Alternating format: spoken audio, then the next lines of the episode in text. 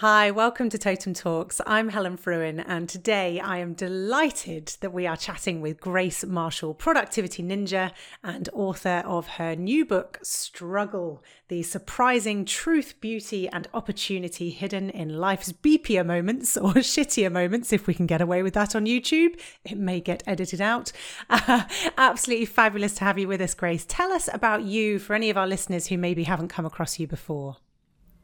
Oh, thanks so much for having me, Helen. It's great to be here. So, um, yeah, so what I do is I speak, I write, I train, and I coach on productivity. What do I mean by productivity? Well, for me, it's about the work life experience. So, it's not just about getting as much stuff done as possible, but actually, it's about the whole work life experience. So, it's doing work in a way that does us good as well as the good that we're doing out there in the world.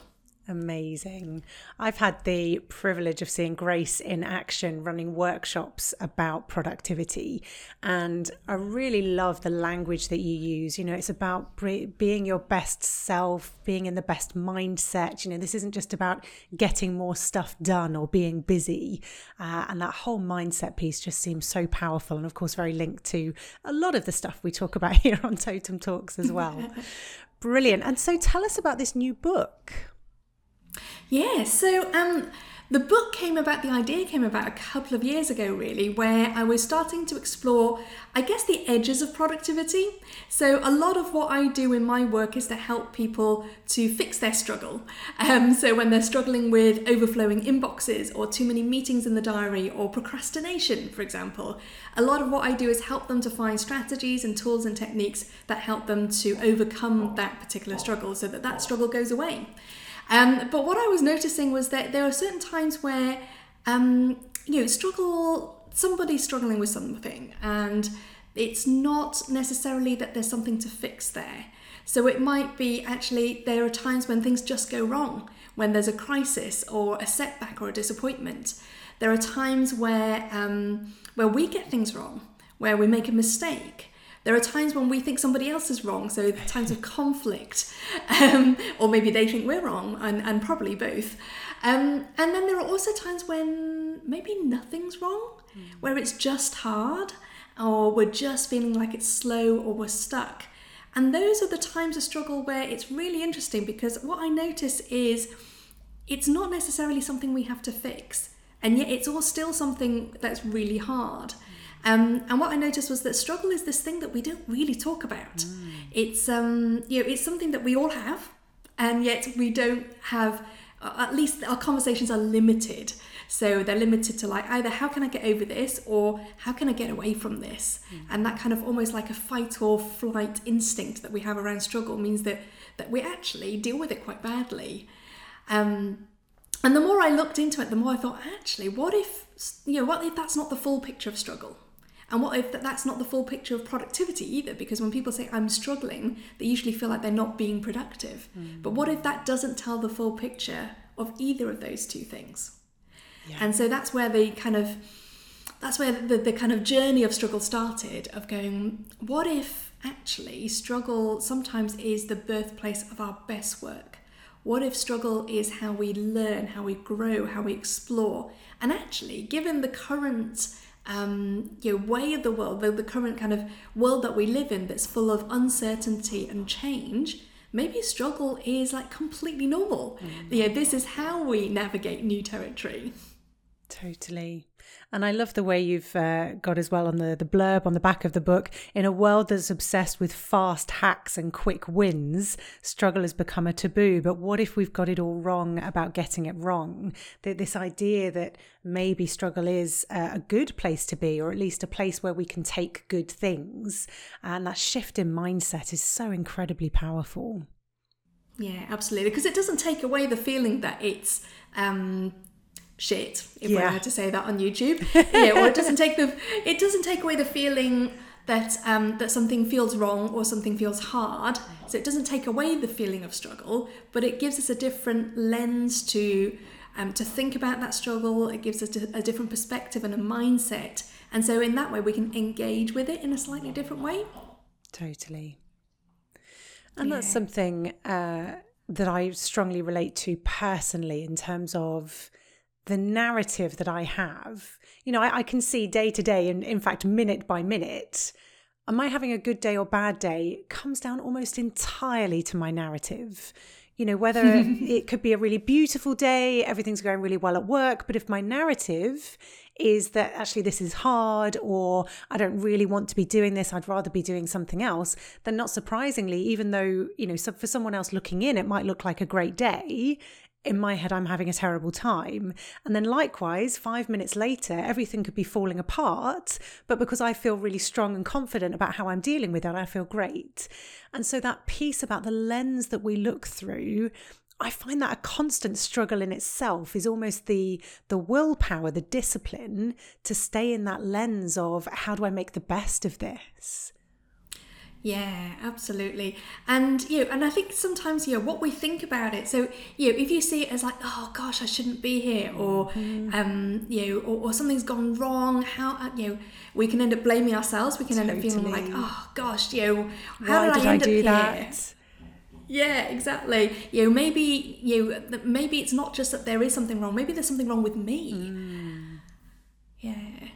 So, um, Helen, tell me uh, what uh, what kind of struggles do you? Yeah, you've read the book. Yeah, what do you? Which bit do you relate to? What what's going on for you at the moment? So I could totally relate to all of it because I guess as you as you look back over your life experiences, you're going to have faced so many different types of struggles. So like you described up front, the the struggle where you feel like someone else is in the wrong, or perhaps you're totally in the wrong, but you don't want to admit it, and there's that kind of conflict situation. Uh, of course, we've all been there plenty of times. Uh, for me, at the moment, the thing I related to most was this idea of actually I don't feel like it is hard right now. So for me, uh, the pandemic has been, you know, really not that bad. You know, when I look at people who've had really tough times during the pandemic, I have been really blessed, lucky, fortunate, however you want to put it, uh, that business has gone well. I've enjoyed having time at home. Uh, things have gone well. And so in a sense, this is not a time of struggle for me. And yet I find myself in a bit of that waiting because there is a sense that we're waiting for coming out of the pandemic, waiting for life to return to some kind of normal. Uh, I find that that waiting, that, that time that's something I'm really struggling with. And then, as I say, the the narrative that I bring to that, or the lens that I'm looking through, um, I am finding that a real difficulty. And one of the things that really stood out for me, uh, if you're happy to for me to read from the book, mm. uh, there is a chapter uh, on the new normal. Something funny happens when you accept your reality as the new normal. You stop waiting for it to pass. You stop planning for when it's over. You look it right in the eye. You roll back your shoulders. You rise to it. You shift from how do I get through this to how do I want to live here. And that for me is incredibly powerful to say, you know what, I'm here. And even if I do think about a roadmap of coming out of lockdown and, and so on, I'm here now. How do I want to live here now is a very powerful question. Yeah. So, what changes for you? What's the shift for you when you start thinking of, like, how do I want to live here right now? I guess it's, uh, as always, the benefit of looking at your locus of control. So, if I were to focus on all the things I can't control and the things I'm finding frustrating about being in this limbo waiting period, uh, that feels very disempowering. It feels um, very unpleasant. Whereas if I say, How do I want to live here right now? Then it's a question of what I want to do for myself, which naturally puts it into a place of control. Um, a friend of mine suggested having a, a list of things to look forward to. So, what are all the things you'd like to do when you can go and see your friends, when you can travel, when you can go uh, stay in a hotel or something? And I actually found that made it worse because those were, again, all of the things that I couldn't control, all of the things that I couldn't do. Whereas focusing on how do I want to live here now was, well, how do I want to mm. set up my day? How do I, what do I want to eat for lunch? What do I want to uh, spend my exercise time doing? It, it brings it all back into what can I control and how do I make the best of this situation? Mm, yeah, because then you start making choices about um, what do I want to do now that's actually going to affect me right now, rather than making choices about a, an imagined future. Right. Um, there's um, there's a, a, bit in the book where I talk about um, how when we're trying to control the uncontrollable, mm. what we end up doing is we try and grasp for control. So it's um it's what I call the toilet paper effect because um, clearly you know, when when we had the pandemic at the, the, the beginning of the pandemic, um, how did most people respond to the COVID nineteen pandemic? They went out and bought toilet paper. so we had this whole run on toilet paper yeah. and we had you know supermarket shelves were like running out of toilet paper. It became the most um, precious commodity that you know, shops would go and hide somewhere in the back. Um, and it wasn't even a stomach bug virus. You know it's not even a, a direct thing of like oh gosh this is going to affect my body in this way. I'm going to need some more toilet paper. And and I think you know it's a symptom of how we kind of try and grasp for control. It, when we go, oh, this might happen, so therefore, here's how I feel in control. I can I can make sure I don't run out of toilet paper. Um, where yeah. My husband Whereas, planted potatoes. He felt so much oh, better. Oh, wow. He was like, I need to do something. I need to feel like I'm in control. Right, I've planted potatoes. If the whole world yeah. goes to pot, I can eat potatoes. I will have potatoes. yeah, exactly. and yeah, and I think that's a really human thing as well. So one of the things that um, I write about in Struggle is how you know, our process of dealing with struggle usually goes straight from recognition to trying to grasp for resolution. So we go from like, oh gosh, something's happening, to how do I fix this? Right. And we jump straight to that resolution piece. But whereas actually, if we allow ourselves to first of all sit in that recognition, so like, okay, what is happening? Um, you know, yes, it is hard, or yes, things are changing, or yes, I am stuck in limbo right now. And it's a, an uncomfortable place to be. So, again, it helps to ground you in the present moment of going, well, this is what's happening to me, rather than denying what's happening to me. Mm. Um, and then the second thing is you that recognition. Um, sorry, no, the first thing is recognition. The second thing is the reckoning. Mm. So it's where we start asking, actually, what is this thing? So, what is actually going on here? And um, that's where we can maybe start to unpack it to go, ah, okay, I'm feeling threatened, but actually, maybe there isn't a threat here. Maybe I'm feeling threatened because. Um, because this is a surprise. Mm. Um, maybe you, maybe I'm feeling uncomfortable because I'm used to having that sense of purpose and meaning and at the moment, I'm in that middle of that, that transition where I don't know what that purpose and meaning is. Um, and then we can start to activate curiosity when we start reckoning with it and go, mm. but what else could it mean? Um, maybe actually this this period of transition. So what you described there of kind of going, I feel like I'm kind of in. I don't know if you use the word limbo, but limbo is the word that came to my mind. I feel like I'm in limbo. Yeah. Um, maybe I'm in like the doldrums where there's not much going on. I'm in between places right now. And that can feel uncomfortable because I don't have my usual points of reference, my goals, my objectives. I don't have that sense of like, okay, I know where I'm going and I'm heading there and I'm making progress. But you know, what opportunity do I get in this limbo? What does hmm. this sense of limbo give me that maybe other times I don't get? Yeah.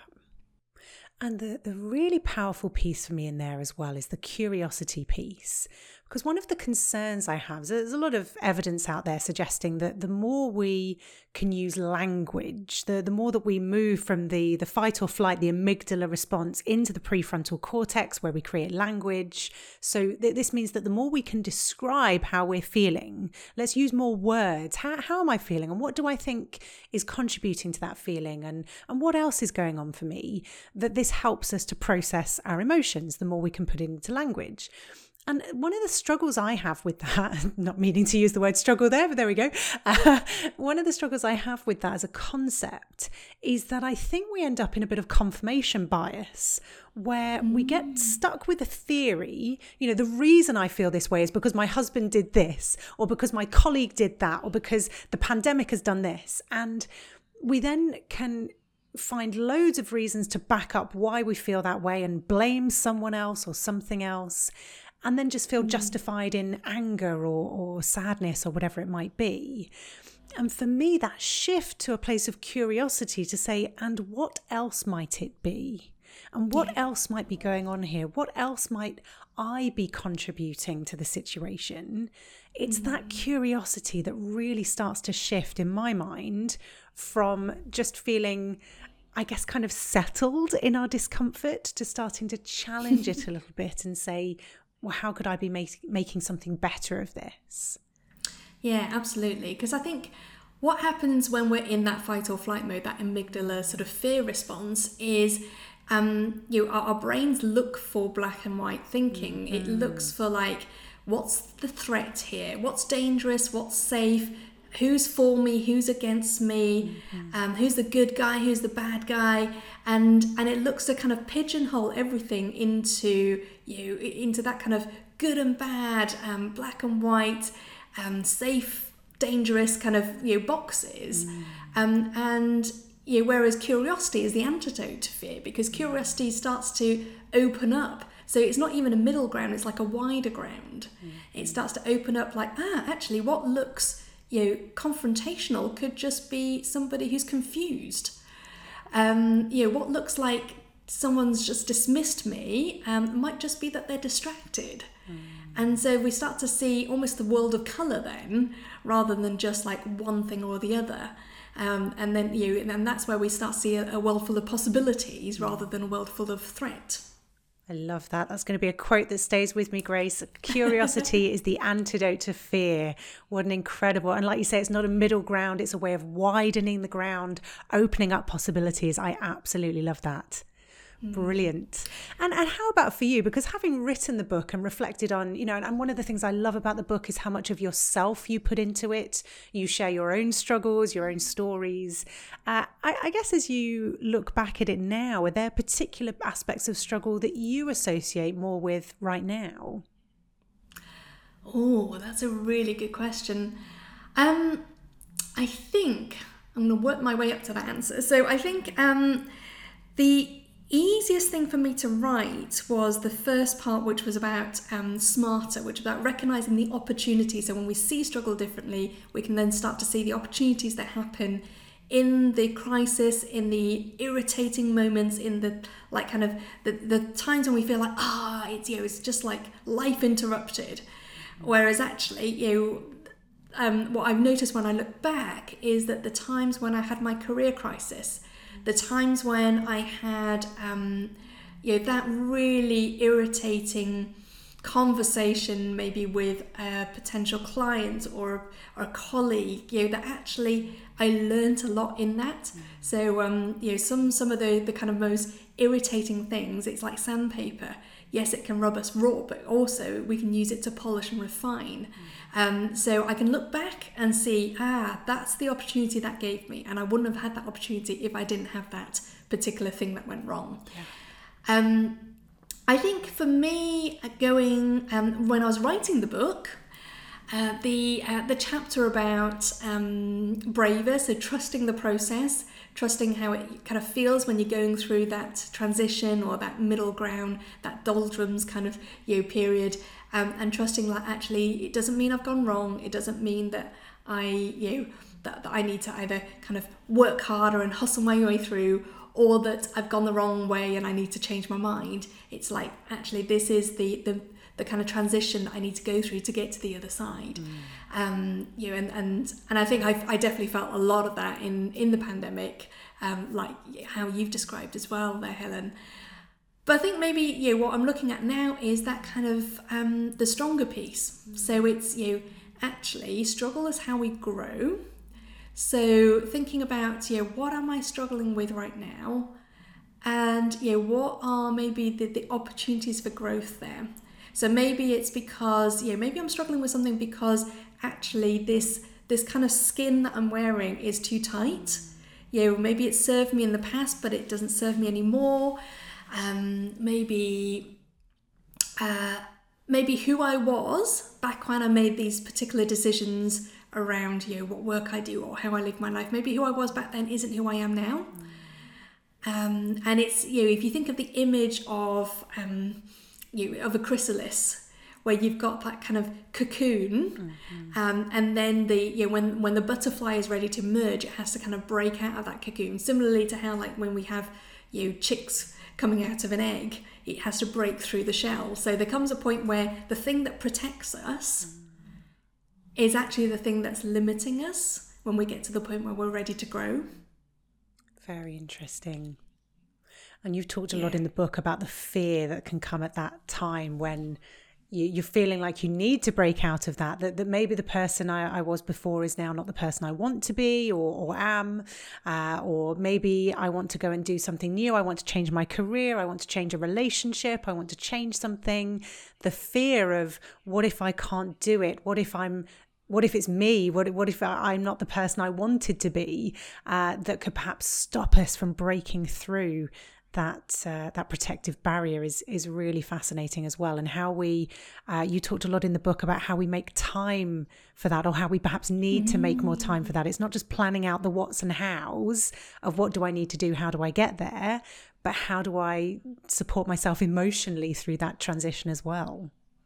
Yeah, absolutely. Because it, it takes it takes a lot of work. Mm. Um, so you know, one of the one of the things I talk about is how when we're in the middle of struggle, we often look for light at the end of the tunnel to go, oh yeah, this is going to end at some point, you know, and keep my eyes on that end point. A bit like how your friend suggested, right. you make a list of all the things you want to do, right?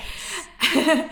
and and yet, you know, my my thought is, but actually, what we really need is light in the middle of the tunnel. Mm-hmm. You know, it's almost like, you know, how can I turn a torch on in the middle of that tunnel? Because maybe there's work to be done here in the middle of the tunnel. Yeah, so not racing through to how do I get to the end of this, but like what is going on right here that I want to pay attention to, that I want to work through or need to work through. Um, because yeah, when we talk about transformation and growth, um, the interesting thing about the chrysalis um, is that if you cut open um, a chrysalis before the butterfly is ready, what you see looks a lot like decay. Um, so it's a dying caterpillar, basically, right. a rotten caterpillar before it becomes the butterfly.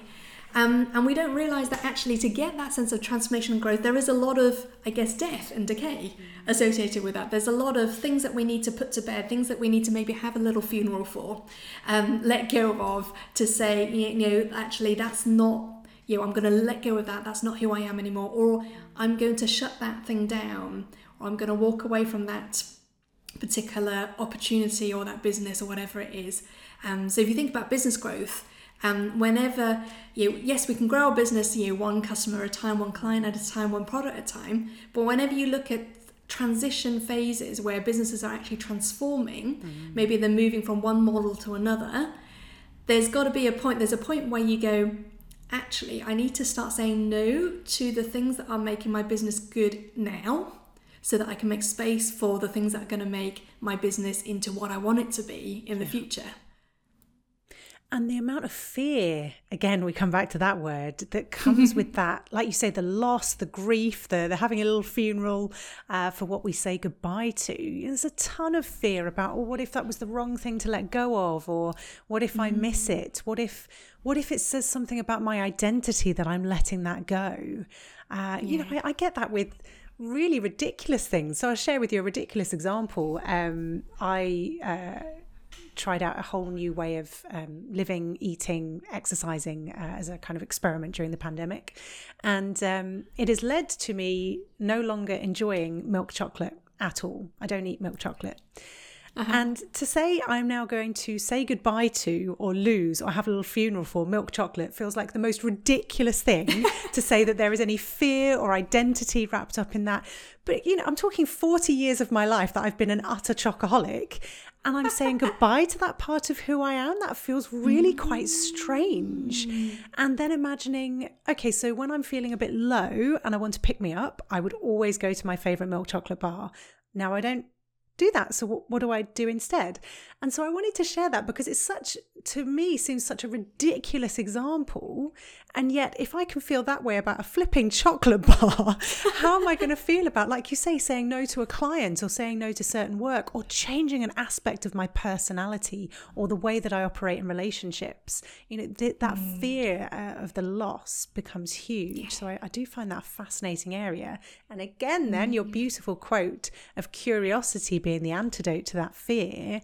How do I come into that mm. space of what else could this look like? What new things could this bring me?